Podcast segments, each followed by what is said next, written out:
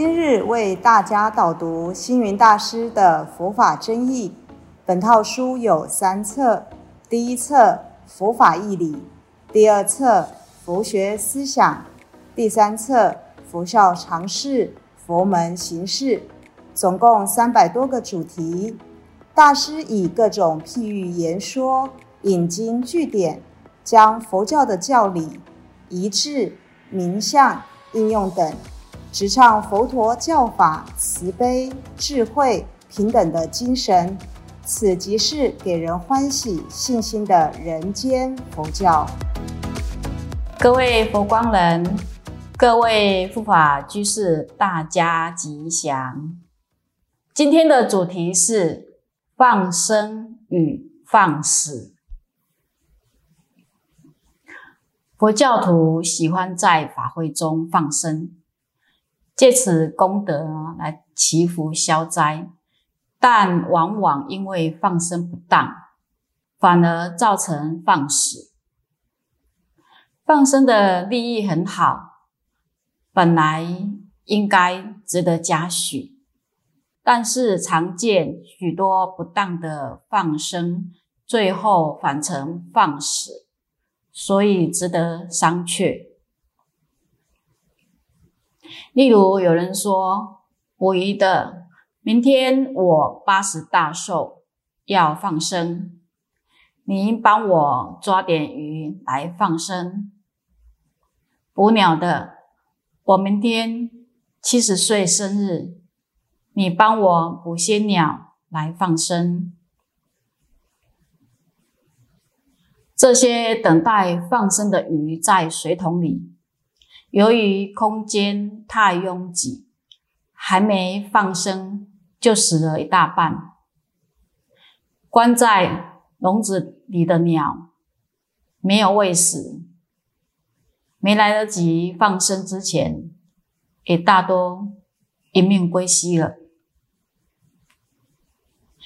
即使能被顺利放生的鱼儿、鸟儿，他们在这一捉一放之间，不但因此感到恐惧。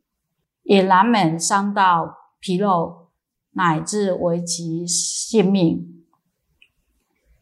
尤其把原本翱翔在山林里的小鸟捕捉到都市来，无疑是促使它们早亡。那原本生活在海里的鱼，放生到淡水湖里。也是难以存活。放生本来是慈悲的善行，但是放生不当，反而成为杀生的鱼行。可见，没有智慧的放生，反而会害死更多的生命。放生应该是要让它生。怎么能让它死呢？其实它原本就生长在大自然里，何必抓来放去的再多此一举？不当的放生，有人抓蛇来放生，危害人民的安全。在山林生活的猴子，放生到寺院里，造成大家的麻烦。不当的放生方式，只为自己求功德，反而害了这许多的生命。除了毒蛇、食人鱼，甚至还有人买画眉鸟放生。实在说，这些都不是放生，而是放死。你放生之后，他们又该如何生存呢？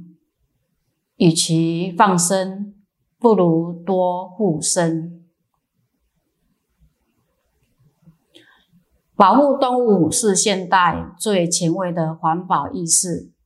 其实，佛教自古以来就倡导护生的观念，如戒律中的不杀生戒。佛教仪式中的放生，乃至基于慈悲心的素食等。梵网经说：若佛子以慈心故行放生业，应作是念：一切男子是我父，一切女人是我母，我生生无不从之受生。故六道众生皆是我父母。若见世人杀畜性时，应方便救护，解其苦难，常教化讲说菩萨戒，救度众生。因此，佛教戒杀护生的对象甚广，小如文仪也尽量驱逐。而不轻易杀害。古圣先贤大都以心存慈悯，常去杀为上。在《史记·因本纪》里记载商汤护鸟，网开三面的故事。这故事是这么说的：有一次，商汤在野外看见有人张网四面捕鸟。便祈求说：“从天上掉下来的，从地上跑出来的，从天下四方来的，都进入我的网吧。”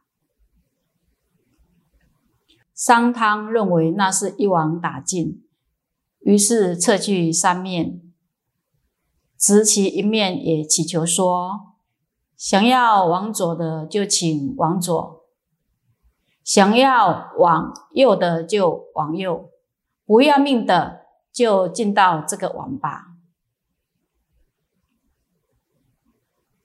唐末五代的有名延寿禅师，生性慈悲，还没有出家前呢，担任地方州府官员，他负责掌管税务，他平时就经常买市场里。待杀的动物放生，因经常把朝廷给他的官饷用来放生布施，因触犯国法，被朝廷起诉，而被判了死刑。那要被押赴刑场的那一天呢？他坦然说道：“观世音菩萨，阿弥陀佛。”我挪用了公家的钱，这是为了复生，但我没有施用一文钱。我知道这在世间法是不对，但是以佛法因为慈悲心而救生放生，难道不对吗？普门品里提到，只要有慈悲。称念观世音菩萨的名号，就能刀寻断断坏而得解脱。菩萨，我真的就要被砍头了吗？正当刽子手要砍下时，刀子一段一段的掉下来，刽子手再换一把刀，刀还没砍到。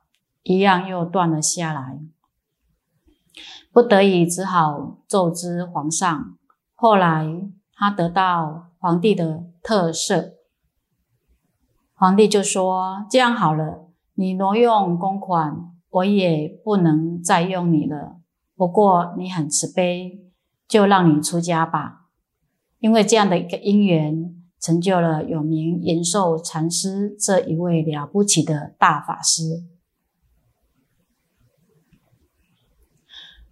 古德记千百年来碗里根，怨生四海恨难平。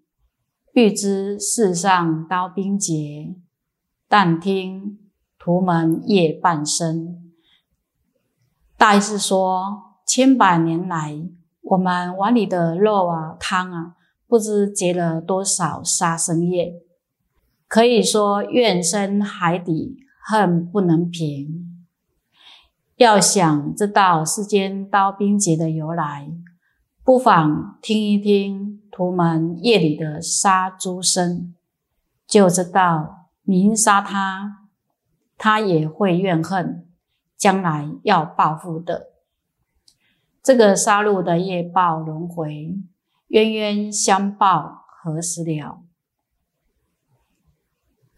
佛教所谓的情与无情同源种智，不只对有情众生要放生，对无情而言，习物习缘也是放生。当前的生态保育，倡导爱护生态。保护森林，重视环保及适当的放生。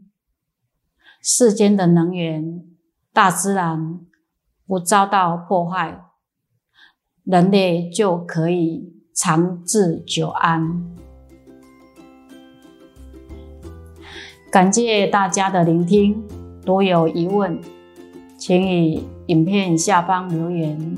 祝福大家六时吉祥。深入经藏，智慧如海。